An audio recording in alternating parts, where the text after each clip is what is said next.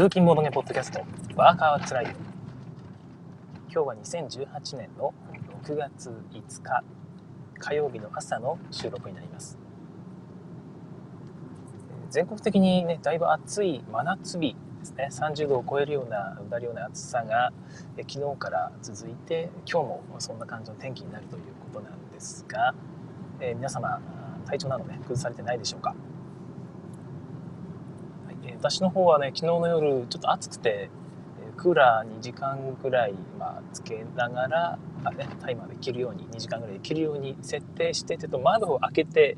で布団をかぶらずに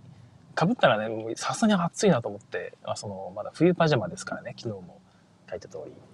でそれで寝たんですけども、まあ、今朝は完全にゲリピーでしたね。ずっとトイレに、えー、こもりっきりでした。えー、今日もちょっとねお腹の調子が悪くて、えー、通勤中に突然催さないか非常に心配してるわけなんですが 突然すいませんって言って切る可能性がちょっとちょっとだけあります。多分大丈夫ですけども。はいすいません。朝から汚い話で申し訳ありませんでした。なおさん、えー、北海道のなおさんですね。おはようございますということで、えー、昨日は朝の9時に30度まで上がって35度近くまで暑くなったのでびっくりしましたと。え半月前には雪が降って国道が通行止めになったんですけどねって、いや、本当ですよね。いやー、北海道ニュースで見ましたよ。で私、あの、このポッドキャスト始めてから、あのここまで北海道に、なんていうか、意識が向いたことってないんですけども、ポッドキャストを始めてからというか、それまでほとんどね、北海道ということを意識したことがなかったんですが、まあ、なおさんのおかげでね、このポッドキャスト始めてから、北海道ってものをね、常に意識するようになったんですが、いやー、ニュースとかで見るとね、えーって思いますね、やっぱ。北海道のね、普段のあのマイナスの氷点下何度っていう世界をこうお伺いしてるので、いや30度超えたらすげえな。35度って言ったらね、本当に真夏日っていうか、死んじゃいますよね、下手したらね。いやこの時期に熱中症にならないように、まあ、気温暑ければ熱中症になりますからね、季節どうだろうと。皆さん気をつけくださいね。はいえー、ひろしさん、おはようございます。昨日の疲れが抜けきっていません。疲れ様でした。昨日、保育参加ということでね、参加された保育園の方に、お父さんとかお母さんがね、何か一芸を持った方が、ご参加して子供たちにそれを伝えるというイベントがね、結構全国各地でやってるらしいんですけども、私が子供が保育園の時もありましたね。はい、で、それに参加されたということで、ボードゲームおじさんとしてね あの参加されたそうなんですけども本当お疲れ様でした保育園児の集団をね相手にするのは本当大変ですよね。保育園の先生方がね普段どれだけ大変かっていうのを実感してもらうイベントなんじゃないかと 私はあの思ってるぐらいなんですけども。実際いろいろと遊ばれたみたいで、えー、まあ、成功されたということでお疲れ様でした。よかったですよね。えーなんか何を遊ばれたんでしたっけね。えっ、ー、と欲張りじゃんけんとドブルジュニアと、あと、もう一個、あのあすみません、名前忘れてしまいましたけども、なんとかというゲームを遊ばれたらしいんですが、やっぱり子供だけでグループを作って、じゃあ、ちっちゃいグループいっぱい作ってみんなで遊んでっていうのはね、なかなか難しいですよね。えーと、全体ゲームに近い形で、わーっとやるような遊び方の方が、まだ園児って向いてるのかなと思います。大体その相手を意識する自分だけじゃなくて相手というのを意識し始めるのがこのつまり社会性を身につけるのが5歳ぐらいからと言われてるそうですよね。5歳6歳ぐらいまではまだ善悪の判断もなくて、えー、それ以前になんか目とかってね悪い悪いことだよって叱っても分かんないとかって言いますよね。で初めてそれぐらいになってくると、えー、社会性、えー、自分以外の人間がいてルールっていうのがあるんだよと。え誰かに迷惑かけるとダメなんだよってことの善悪の判断もついてくるっていうのがそれぐらいの年齢だと聞いたことがあります。で園児っていうのはちょうどねその前の段階ですからなかなか集団行動も取れないしルールを聞いてもね、えー、守れないんですよね 単純な話理解もできないことが多いしでそういう意味では本当シンプルなゲームでみんなで遊ばれたというそういうことできたというのはすごいことだなと私は思います。あマニキですねはいマニキ私やったことないんですよね。でこういう場合で出てきて園児でも盛り上がってみんなもね一押しですと周さんもおっしゃるぐらいですからすごく面白い面白いんだろうなと思います。まだ手に入るんですかね。それともコンポーネントとかいらないゲームなのかな。また調べてみようと思います。はいえー、えのきち えのきさん さん、えー、通勤中にブリブリブリってね、はいえー、そういう音が聞こえ始めたらですね私あの平然としてますんで皆さん聞こえなかったふりしてくださいね。あああ今あそんな感じで聞き流していただければと思います、はい、だんだん僕のおえつが混じってくるかもしれないですけどね。うううってね。水泣きとともにこう進行するポッドキャスト。どうでもいいわ。はい。えー、シュウさんおはようございます、えー、寝るときエアコンアタックエアコンアタックから、えー、長ズボンで体を守っていますね。やっぱそうですよね。お腹守らなきゃいけない。あのー、お腹の周りにこう巻く何て言うんでしたっけ？腹巻き？腹巻きって言っちゃうとあれなのかな？腹巻きの伸縮性のある腹巻きとか売ってるんですよね。あれが意外と良くて、えー、寝る前にお腹にこうねちょっと緩めに巻いておいてから緩いやつですあんまきつくないやつを買ってきてお腹に巻いて寝ると本当にお腹守られます。お腹がよく冷えやすいって方はそういうのもやってみるといいかもしれないですね。そうするとその体が熱くならないんでお腹だけなんでね、えー、非常に良いですよ。えルシュークモヨさんおはようございますということでおはようございます。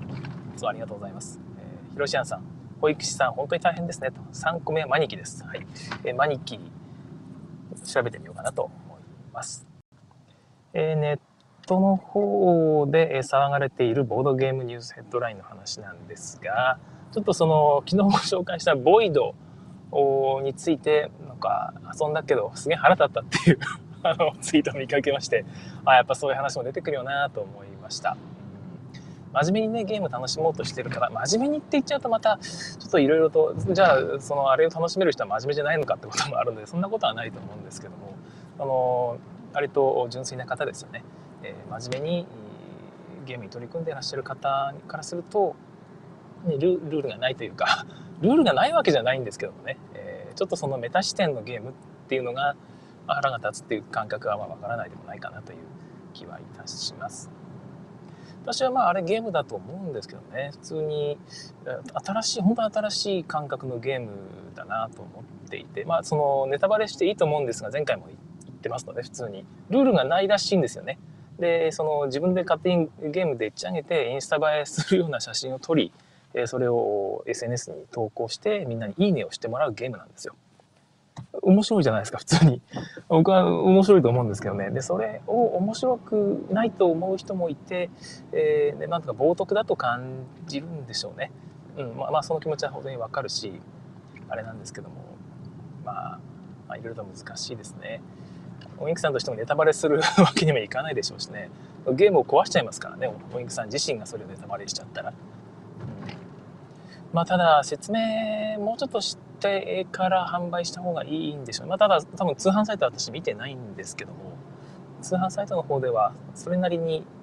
こう説明がされてることを祈ってもしくはね後であれで遊べる何らかのこうゲームルールが公開されたりするとダブルサプライズで面白いですよね、まあ、そこまで別にしなくてもいいとは思ってますけども、まあ、そんな感じのゲームでありました。皆さんだったらどうですかね、えー、ああいうゲームを遊ばされた時にムカッとくるのか。まあ遊んでないと思うんですけど見た瞬間に怒るんでしょうけどそういう方は。全然僕はそういう人の気持ちもわからんでもないんですが、まあ、普段のオインクさんに対して単に腹が立ってた人たちなのかもしれないですよね。えー、既存のウィンクさんに対して不信感を持っていてそれで今回あれを見て腹立ってるってだけで。もしあれが非常に自分たちが好きな作家さんがやっていたとしたら好意的に受け止めた可能性もありますよね。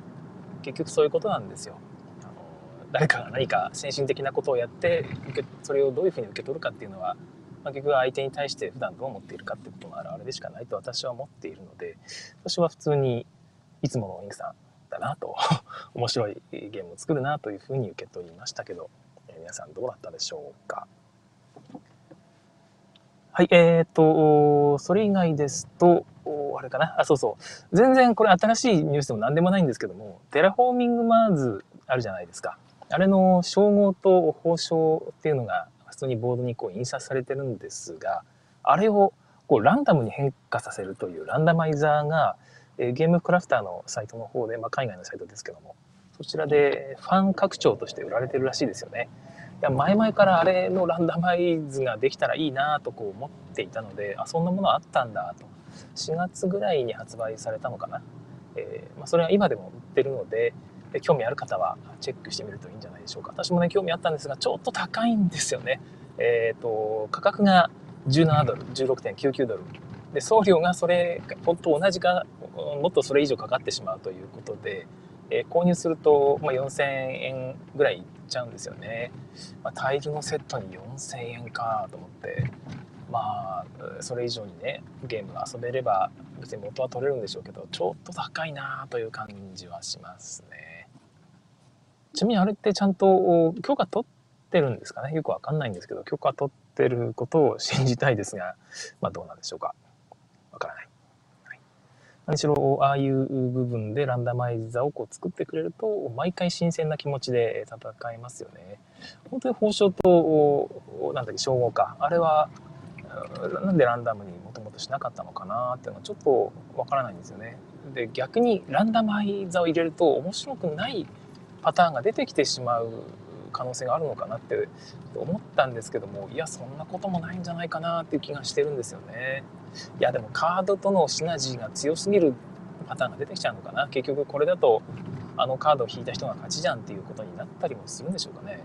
えー、ちょっと分かりませんけども。あの辺が固定になっている理由っていうのがあるんならね、えー、もしどうなか考察ありましたら教えてください。まあ、何らかの理由はあるんだろうなという気はしています。では、えー、今日のテーマの方にちょっと早いですけども移りたいと思います。今日は楽しいテストプレイということで、はいえー、ツイッターの方でテストプレイの話が少し盛り上がってましたよね。テストプレイっていうのは何て言うのかないろいろ意見言われることもあるけどもそんなに気にしちゃダメだよというような趣旨だったと思います。えー、まあ、結局そこなんですよ。テストプレイっていろいろ参加者の立場もしくはね、え、ゲームを持って持ち込んだ方の立場っていうのがあると思うんですがどちらにしてもなかなか難しいところなんですよね。でただあそのテストプレイっていうのは楽しいものだと私は思っているのでその楽しむために何かこう考えることができればいいなっていう気はするんですよ。今日はそんな話を少し考えてみたいと思っています。えー、でテストプレイですね、えー、持ち込む側の話、はい、これね緊張しますよね、えー、自分が考えて面白い面白いと思ってるんならまだいいんですけど面白いかどうかもよく分かんないようなゲームをこう持ち込んでまあでも面白いと思ってる方がよりダメージでかいかな。こう面白いと思って持ち込んだのにこうみんなに前に出したらいわゆる川口さんが言うにはこうお通夜になったって言い方をするんですけどお通夜状態。チーンですね。みんながこうしんみりとした顔でこう下を向いて無表情でねこうお黙り込むあの感じになってしまう。もしくはみんながねこうなんとか淡々と進めて「うんなるほど」とかって言いながらやってるんですよね。自分のゲームを。その状態になってしまうと「いやこれすいません面白くないですよね」とかね。ゲームデザイナーがこう言うと。で周りの人が気を使って「いやいやそんなことなかったですよ」そんなことなかったですけどなんかそのもやっとした感じはありましたかねみたいなね。あ面白くなかったなって。そういうそういう感じですよね。面白かったですよって、いう意見どこまで信じていいのみたいな。反応見てりゃ分かりますからね。なんとなくあこれ楽しんでくれてるっていうのとあ微妙なんだなっていう場合とパターンあるんですが、まあ、そこのまずハードルを乗り越えられるかどうかですね。持ち込んだ時に。そこのお通夜のフィードバックを受けて正常に いられるかと。心平穏なままでいられるかどうかっていうのは、まあ、一つ大事だと思うんですがなかなか、えー、最初から 初めて作ったゲームのテストプレイでそういう目に目に合うというのもあれですけども自分が持ち込んだゲームのせいですからね、えー、自分のせいですからね それその状態にさらされて、えー、平常心でいられる人っていうのはなかなかいないと思うんですよね。で私あのもともとパソコン通信ネットは、ネットの方です。学生時代からこうパソコン通信をやっていったんですけども、まあ、昔の時代ですからインターネットもなかったですよ。でその頃からその絵を描くっていうのが好きで、アニメですよね、いわゆるアニメを見て、えー、不思議の実のナディアとかね、あの辺の絵を描くんですよ。で、パソコンで描いて、マウスで描くんですよ、マウス。な昔はペンタブなんてなかったですからね、えー、マウスでこう描いて、ラップスキャンとかっつってね、えー、あのサランラップに絵を描いて、それを画面に貼り付けてその線の上をね回せなぞっていくというラップスキャンという技を使ってこう絵を描いたりするわけですけども。その絵をこう描いて投稿する場所があるんですよ。で投稿するとこうみんなにこう反応がもらえたりするんですけども。やっぱりねあの時の気持ち今でもこう思い出すんですけどドキドキですよね。えどんな反応もらえるのか分かんない、まあ、下手くそなんていう人は全然いないんですけども。あのちっちゃいコミュニティですからね。掲示板といっても、草の根ネットワークといって地元で展開しているこのパソコン通信放送局の中のコミュニティですから、ま、顔見知りになる可能性が高いんですよ。近くで会う可能性が高い。でそういうコミュニティですからひどいことを言う人はいないんだけどやっぱり反応がいい場合悪い場合っていうのがはっきり分かるんですよね。で、えー、みんなを褒めてくれる場合と頑張りましたねみたいな反応だったりするだけの時とかねいろいろあって自分はすごくよくできたと思ってもそういう反応だったりするとやっぱり寂しい。えー、とかもしくはね高校もうちょっとこうした方がいいんじゃないですか？とかね、えっと、目がずれてませんか？とかねあの悪気なく言ってくる人が いたりしてですね。でもしくはアドバイスであの一回鏡に映して左右反転させてみるといいですよみたいな。そうするとデッサンの崩れが分かりますとか。そういうなんかアドバイスをこうくれたりする人もいるんですが普通にぐさっときますね。あの心がえぐられるような。あはいありがとうございますって感じですよ。でただ言った人は全然悪気もなくて、まあ、にこやかに言ってくれるんですよね、え頑張ってるな少年ってね、えもっと上手くなるよってね。そういう感じのアドバイスですよ。ただ本人にはなかなか届かない。出した方はめちゃくちゃ褒めてもらいたくて出してるんですよ。うまいね。上手でしょ？すごいでしょ？ってこう出してるのに対してそうなってくるとやっぱり誰でもへこむわけで、えー、そこを乗り越えるっていうのは本当場数を踏むしか僕はないんじゃないかなという気はしています。ただ出したことないけどこれから出そうと思ってるなって人はですね、まあ、せっかくなんでこのポッドキャスト聞いてるんであればそこを最初の心構え覚悟を決めることが大事だと思います。いろんな意見出してくれる人いるんですがあなたのことが嫌いなわけじゃないんだよというそこそこですね、えー、あなたのことが嫌いなんじゃなくて本当に、えー、いい家だと思ってくれて、え応援してくれる気持ちでアドバイスしてくれるんだし、えー、なんかなんていうのかな、え決して、えー、腐してるわけでも何でもないということです十分にこう配慮を利かした上ででもそういう言葉になってしまっただけなんだっていうことを、えちょっと一応聞く前に まあそれネガティブな話であれだけども聞く前にこう、ね、覚悟を決めておいた方がいいと思います。え、そんな感じで皆さんがこう褒めてくれる場合もねあったりしてやっぱ嬉しいですよね。えー、そこは何て言うか素直に感謝して受け止めるべきなんですが、えー、難しいのがですね遠慮して、えー、何も言わないテストプレイヤーさん、ね、みんながこう「いやこれどうですか?」って「どうでしたか?」って聞いても「いや面白かったです」ってしか言わない。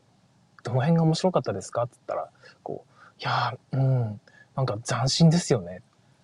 っていう感じ。この人この人気使ってる今っていう聞いててもね分かってしまう、えー、その感じ。でこう「いやいやなんか面白くなかったところあったら言ってくださいね気になるところとか」っつったら「いやいやいやとんでもないですとんでもないです」いやもう全然やらせてもらっただけであの感謝ですみたいな。あそういう感じのコメントはテストプレイには望んでいないわけですよね。えー、さっきの話とも全然矛盾するはずなんですが、えー、ちゃんとやっぱり感想は欲しいと。ていうことですね。まあ、ぶっちゃけ言ってしまうとあの褒める褒める感想欲しいけどダメな感想はオブラートに包んで 優しく優しく言ってほしいえ。ということなんですが、まあ、なかなかその参加者の方にそこまでのこのおもてなしを要求するのはどう考えても筋違いなわけですよね。どっちかというとこっちがおもてなししなきゃいけない側なわけで、えー、まあ、そこ難しいんですが何しろその正直に言ってくださいと言ってもなかなか言ってもらえないこともあってですね。でそこで私がいつもテストプレイする時に言っているのはこれあの全然面白くないですと。あの最初に言っておきますけど本当に申し訳ないごめんなさい。えー、面白くなくてどういうふうな動きをするかを確かめたいと思っているんですと。いうところ。あもちろんその面白いかどうかを確かめたいという最終段階の時はそれはもちろんこう自信を持って僕面白いと思ってるって、面白いと思ってるって言っちゃうとあれか。あのこれ最終確認なんで皆さんの正直な意見をって言うんですがその前の段階の場合はここを確認したいんだと、え、今回はえこことここを調整しているので、えー、まあ何て言うのかな、えバランスですよね。その極端に自分が強いと思うシーンとか極端に弱いと思うようなシーンっていうのがあったら教えてほしい。であったらその時の気持ちいや何とかしてやるぞって思うのかいやこんなのなんとか無理だろって思っちゃってなえるのかそういうネガティブな気持ちとかポジティブな気持ちがあったら教えてください。そういうふうにみんなにテストをなんだこれはということの自覚を持ってもらって全然遠慮する必要ないんだと自分も面白いとそもそも思ってない現状ではということを伝えてテストをしてもらうようにしています。もちろんその前にね多分テストそんなゲームでもいいのかどうかはちゃんと確認しますけども。そんな感じでやってもらうようにしています。例えばそのテストプレイに臨む前にどこがゴールなのかですよね。何を確認したいのかというところは明確にしないとあのテストプレイする側の人も意見言いづらいんですよね。この人これこれを現場に持ってくつもりなんだろうか。アートワークはマジックで描いたやつだけど大丈夫なのかなとかね。どうでもいい話なはずなんですよ本当はそのテストプレイですからマジックで描いてるのは当然でアートワークなんかはこれからつけていく話なのでそこもちゃんと話をしてこれアートワークも全然適当なんで、えー、数字の動きだけチェックしたいだけなんですって。ね、えー、分かりそんなの分かるだろうと思うことでもちゃんと前提として、えー、お話しして、えこうしていかないとそのみんなの意識が変な方向に行っちゃうんですよね、えそれもあるので、ちゃんと現状ここまでやりました。ゴールはここです。確認したいゴールはここですっていうことを自分の中でも明確にしなきゃいけないだろうと思います。なかなかでもこれ難しいんですけどね。テストプレイに臨む人自身も何がゴールなのか分かってないことっていうのは非常に多いしなかなかねそこまで意識できないことも特に初めての頃は難しいだろうなと思います、えー、今ねちょうど榎木さんああ、榎木さんの話今しようとしてたら榎木さんが自分で書いてる。はい。榎木さん、昔ね、とあるゲームをテストしてもらうときに、ダイソーで買った底面がマグネットになっているポーンをこう使ってね、えー、ダイソーに売ってますよね。マグネットになって、底面がマグネットになっているポーン型のこの止めるやつ、マグネットですよね。あれを使ってこうテストしてもらおうとして、榎木さんが持ち込んだんですよ。ただですね、インストを全く全員聞いていない。でみんなが磁石を近づけて「ああこれここまで近づけるとあくっついた!」これ面白いですねみたいな、えみんながね、えおちゃらけておちゃらけ始めて全くインストを聞いてくれなかった、え全員殺して、えー、しようかと思いましたと言ってですね毎回言われるので本当すいませんでした、えー、野木さんだいぶあの時のことをね恨んでいる。の があのこの間も言われたんで、え伝わってくるわけですけどね、えー、僕らはチャガチャゲームズはみんなそういう感じでおちゃらけてテストするので本当に、えあれなんですが、え初対面の方にこういうことをしたら絶対良くないなと思います。はい。すいませんでした。はい。何しろ、なんかでも楽しんでテストをするっていうのは一つ大事ですよね。なんか、うん、みんなが楽しめるような雰囲気を出すっていうのも大事だし、あんまり真面目に真面目にやっちゃうと、ゲーム自体も面白いっていう部分が何て言うのかなテストできなくなっちゃうことがありますから真面目にしっかりやらなきゃってどこがおかしいのかこう判断しなきゃみたいなんじゃなくて楽しんだ楽しんだってこうやっていった方がよりポジティブな方向に進むこともありますし下手したら本当は面白いのになんか真面目にやりすぎて面白さがねこう発揮できる前にですこうなんか面白くねなんか盛り上がらなかったなっていうことになってしまう可能性も、ま、ちょっとあるよなという気がしますよね。はい、シュウさん、えちゃんと褒めますし、ちゃんと気になったところの指摘もします。あくまで一意見だから気にしないでほしいけど、フォローは欠かしませんと。はい。いいですね。えー、でそうそう、参加者の立場として、じゃあ、どうした方がいいのかなんですが、まあ、今の意見も聞いてね、思うところがあったら、まあ、各自そこをこう意識してもらいたいんですが、もらいたいっていうのもあれですけどね。なんていうか、テストプレイに付き合ってくれる人ってのは、ぶっちゃけ神様なわけですよ。あのよくぞ本当にテストプレイをしてくださいますという形で本当にお礼をしなきゃいけないぐらいのものだと思うんですが、えー、参加者の方はもちろん良かれと思ってやっていることが悪い方向に行ってしまう可能性もちょっとあるということなんですよね。でさっき言ったように、えー、率直になんかネガティブな意見を伝えたつもりがどうも開発者がへこんでしまったで本当は悪くないと思っていてもっとこうね改善すれば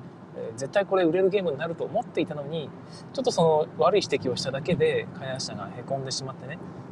えそうかじゃあこれ面白くねえんだ。これはもうお蔵入りってね決めちゃいしまう。私はかなり多くの現場でこれ起きてるんじゃないかと思ってまして、えー、じゃあじゃあどうしたらいいのって話ですよね。テストプレイヤーとしては。なんですけども、えー、ゲームデザイナーって気難しいものですからそういうところをちょっと気遣って あげなきゃいけない。いや面倒くさいな、まあ、自分で思ってて難しいな。面倒くせえなって思っちゃいましたけど、まあ、せっかくなので、えー、一つだけ心構えを伝えるとすると、えー、ポジティブな意見の方をより強く言った方がいいです。えー、ちょっとなんていうのかな。ちょっとだけしか思わなかったことでもうちょっと大げさにここのカードをめくる瞬間の楽しさはすごく感じましたとか。えー、と手札をプレイする前に相手のこね、手札どうなんだろうってドキドキしましたとか。そういう自分の心の中に浮かんだ楽しいって気持ちですよね。いろんな場面で人間楽しいって思うと思うんですがその細々とした心の動きっていうのをここでこうでしたああでしたっていうのを伝えてあげると喜んでもらえると思います、え開発者も気づいてなかった楽しさっていうのが実はある、えそこに気づいてもらえることもあるでしょうし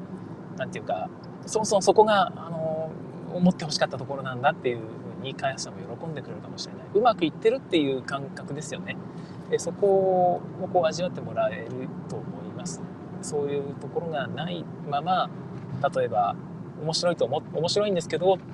でだけしか言わない。面白いんですけどここがちょっと気になりました。っていう言い方をしてしまうとえあ面白くなかったんだって受け取ってしまうそのデザイナーさんいるんですよ。えー、で、面白くなかった理由はこれだから、あつまりダメなゲームだ、というふうにね、こう短絡的に考えてしまう人もいるので、えー、なかなか、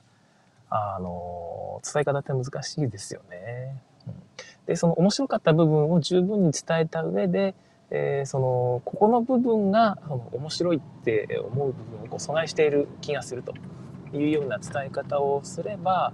うーんというふうに、まあ、参考程度に聞いてくれるでしょうか。どっちしろネガティブ意見っていうのはあのデザイナーは参考程度にしか、まあ、聞かないようにすべきだと私は思っていまして。その部分はまあぶっちゃけ参考なんですよ。ただ面白かった部分っていうのを十分伝えないとデザイナーは心を開かない。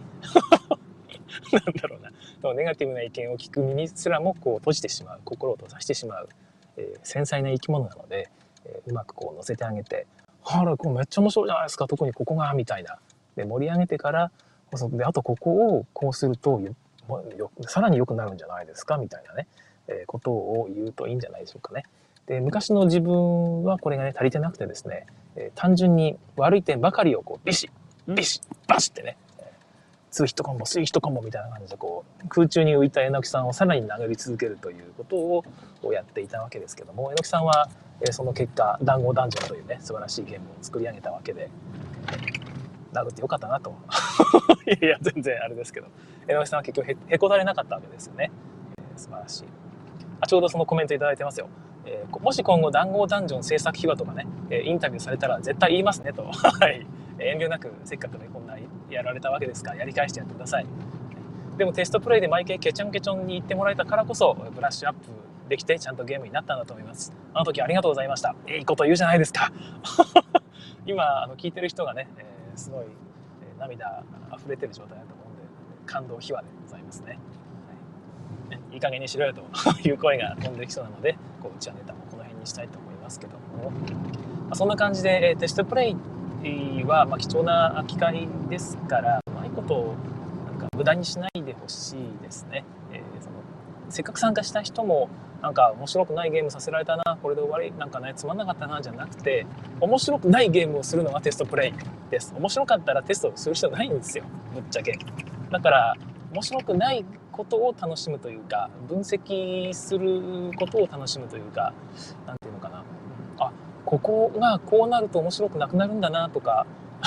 何て言うかな。あこれは失敗の見本なんだなっていうような目で見てもいいしそれをちゃんとみんなでシェアするっていうのも一つ大事ですよね。で面白い部分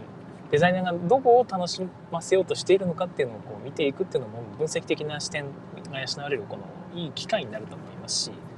なんか私はそういうの好きなので、まあ、テストプレイは嫌いじゃないですね。面白いと思います。はいえー、榎木さん、えー、台本通りコメントしてましたということで、この間の打ち合わせ通りでありがとうございます。打ち合わせなんかしてないですけど。えっと最後にもう終わりなんですけども私テストプレイをする側に一つ言いたいことなんですけども何ていうのかな。テストプレイ持ち込む時に何、えー、ていうのかな。自分でテス一人プレイを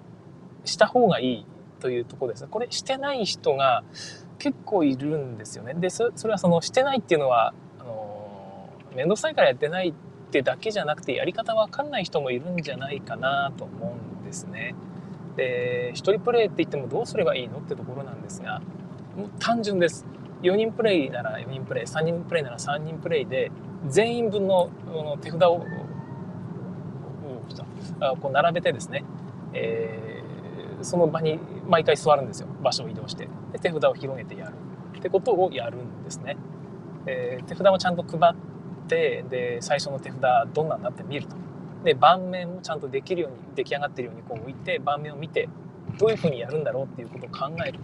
でそのそれをやるのを面倒くさがっていきなりテストプレイに持ってくる人っていうのは僕はちょっとこれはいくらなんでもダメだろうと思います。あもうそれが別に許される場っていうのはあると思うんで、えー、それなんとかいいと思うんですけどもちょっとしたアイデア試したいとかね、えー、そういう時はあると思うんでいいと思うんですが何ていうかちゃんとやるんならそこまでやって、えー、あらをある程度削り出してから持ってこないとぶっちゃけそのテストプレイで手札を配った瞬間にいやこれあらなんかダメじゃないのっていうようなことが見えてしまったりとか。でデザイナーも「あ本当ですね」とかって、だ、ったら もう一人でそれは解決してきてほしかったなというとこですよね。そこもせっかくのテストプレイしている人の時間無駄にしないためにもある程度その辺はクリアした状態で、えやってほしいなという気はします。とにかく並べてみるとなんか手札がある系のゲームだったとしたら本当に手札山札よく切って山札っていうのは適当にマジックで書きゃいいんですよ。裏に透けてようが別にねこう薄めで見りゃいいですから 自分でやってるんですからね。鉛筆かなんかで書いて透けないようにしてね5枚わーっとこう引いてダイソーに100枚入りで100円で売ってますからね。200枚入りかな？200枚入り100円で売ってますからそれでカードを作って、えー、バーッと殴り書きで書けばもう10分20分で作れますよ。でそれをランダムにこうシャッフルして手札5枚引いてそこで最初の一手は何だろうと考える。それだけでも全然テストになるんですよね。でその瞬間に引いた5枚が、えー、3枚同じだった。であれ？これ3枚こんだけ山札に5枚しかないのに3枚も手札に来ることあるんだって。これ3枚手札に来たらゲーム破綻してんじゃんってことが気づける、えー、そういうランダムの偏りに気づけるってこともありますし。なんか本当にねやってみないと分かんないんですよね特に初心者の人っていうのはゲームデザイナー慣れてない人ってのはその辺まで作ってるなんか頭の中で作ってても意識回んないので、えー、実際にテストして、え、手札を持ってみるそこの段階っていうのは結構僕は大事なんじゃないかなと思います。サイコロならサイコロ振ってね、えー、こういうふうにやっていくとあなんかワーカープレイスメントを作ったつもりが結局ここに置くしか選択肢ないじゃん。初手の選択ここ以外ないじゃんってね やってみないと本当はデザインしてる段階で気づかなきゃいけないんですけども、まあ、なかなかそこまでいかないと思うので一人回しを一回してみてからテストプレイに申し込むということは、まあ、ぜひやってほしいなと頭の中で考えただけではなかなか難しいと思います。一人回しもねちょっとパッとやってみただけじゃなくて、まあ、ある程度一回、えー、全投資プレイしてみると1時間2時間自分で一人回ししてみるっていうところまでやってほしいなと思います。まあ、あの、招待陰徳系とかね、ブラフゲームなんかは一人では なかなか難しいですからどうしようもないんですけども、まあ、そこはさすがにテストプレイヤーさんのね、えー、力を借りるしかないですね。えっ、ー、と、今日はこんなところで、えー、終わりたいと思いますが、皆さんテストプレイ、えー、もしやってる方いらっしゃったらですね、今日の話を聞いて興味がありましたら、ぜひ付き合ってあげてください。で、ただ、なんつうか、ゲームデザインの人にね、ちょっとこのちゃんとオブラートに包んで褒めてあげてでもここがあちょっと気になりましたみたいな話をしたら不機嫌になったというデザイナーさんがいたらですねもうそのデザイナーさんのテストプレイは受けなくて大丈夫です。そういうデザイナーさんにねせっかくテストプレイ付き合ってあげたのにそんな対応されたらつまんないですよね。そういう人からはこう離れていくべきだろうなと私は思います。はい。ちょっと最後、デザイナーさんに厳しい意見言っちゃいましたけど、僕はデザイナーさんの一応味方なので、えー、皆さん頑張って作っていきましょう。はい。テストプレイヤーさんのね、確保が、とにかく面白いゲーム作る一番大事な要素なんじゃないかなっていう思うぐらいですから、はい、大事にしていきましょうね。はい。えー、滝沢空さん、はい。ちきろさんのコメント、はい。えのきさんのコメント面白かったですよね。今 日も盛り上げていただいてありがとうございました。えー、ということで、今日は火曜日ですね。えー、明日水曜日。つったらもう週半ばですよね。ちなみに水曜日は私いつも、あ、そっか、これ後で、あ、そう。はい。ということで、えー、水曜日楽しみにこう生きて、えー、水曜日が終わったらすぐに週末の楽しみがやってくる。で真ん中、週中に楽しみを一つ設けておくと、一週間過ぎるのもなかなか早いですよね。えー、今日も早く終わって明日に備えたいと思います。えー、仕事帰りに聞いてくださってる皆様、仕事お疲れ様でございました。それでは次回更新をお楽しみに。さようなら。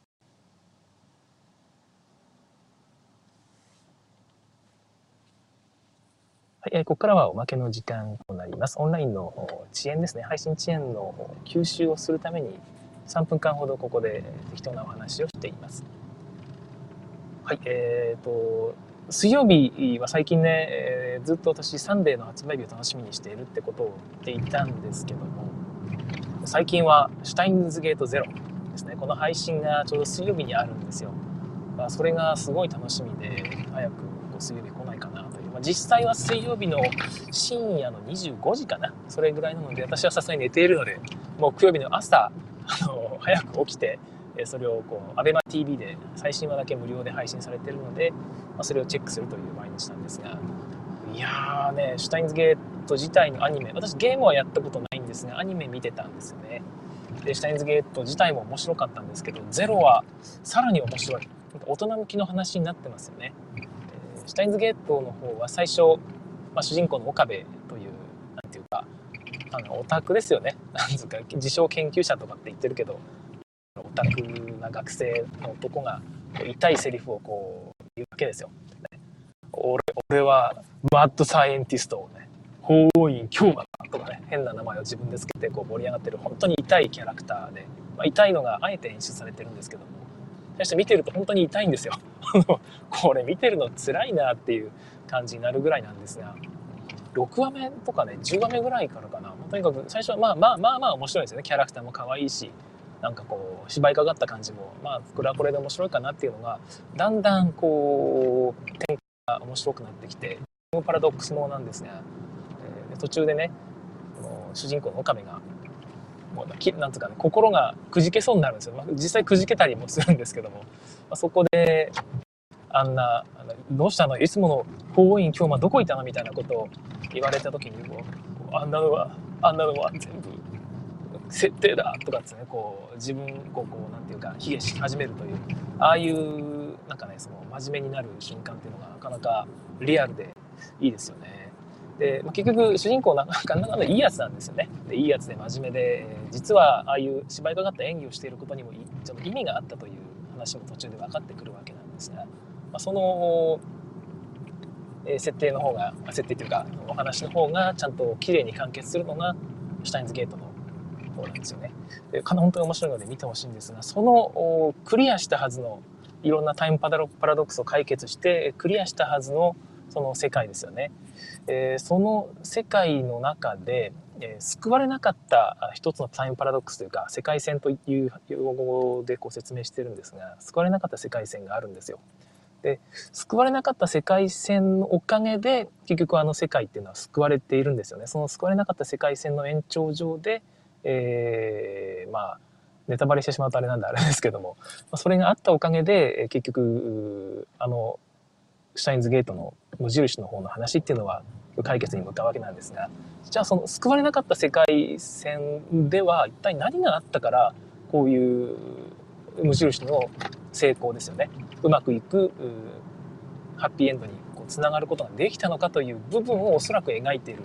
作品です。だからいきなり冒頭で、えー、主人公がもう全く全てがもう諦めてしまってうん、超無気力状態です無気力っていうかもう本当にうつ状態ですよね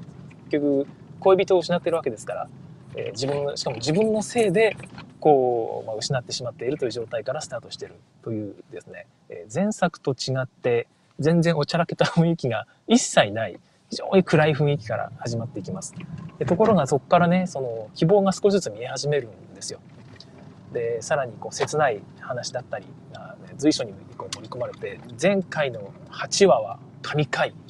でしたよね。えーまあ、見ないとわからないと思いますが本当に見た人みんな涙する8話なのにもう最終話ってみんなに言われてるぐらいなんですよ。まあ、そんな感じで「シュタインズゲートゼロ」えー、面白いので、見てください。今えっと Amazon のプライムテレビで、えー、と最新話の1個前までは全部無料で見れます。で最新話は配信されるのがだいぶ遅いので ABEMATV で最新話だけ見ればいいと思います。シュタインズゲート自体は確かネットフリックスかなんかだったかな？それとも Amazon プライムに全話置いてあったかな？えなんかあそんな感じなので、えー、見るといいかなと思います。はい、ヒロシアンさんね、下着序盤は確かに辛い。ゲーム版も辛いんですね。そうなんですね。えー、非常に面白いですね。シュウさんも見たくなりますということで、見て後悔させないと僕は思います。実は、あの、アニメ版は本当にさっき言った通り、序盤はね、全然、これは俺ちょっと自分好みじゃないなって思って切りかけたぐらいだったんで、まあ、ていうか一旦切りましたぶっちゃけ 切ったんですけどなんかみんな面白い面白いって言ってるなと思って、まあ、続き見てったら本当にそのなんか6話目10話目ぐらいかな忘れましたけど前半過ぎるぐらいから引き込まれていきましたね。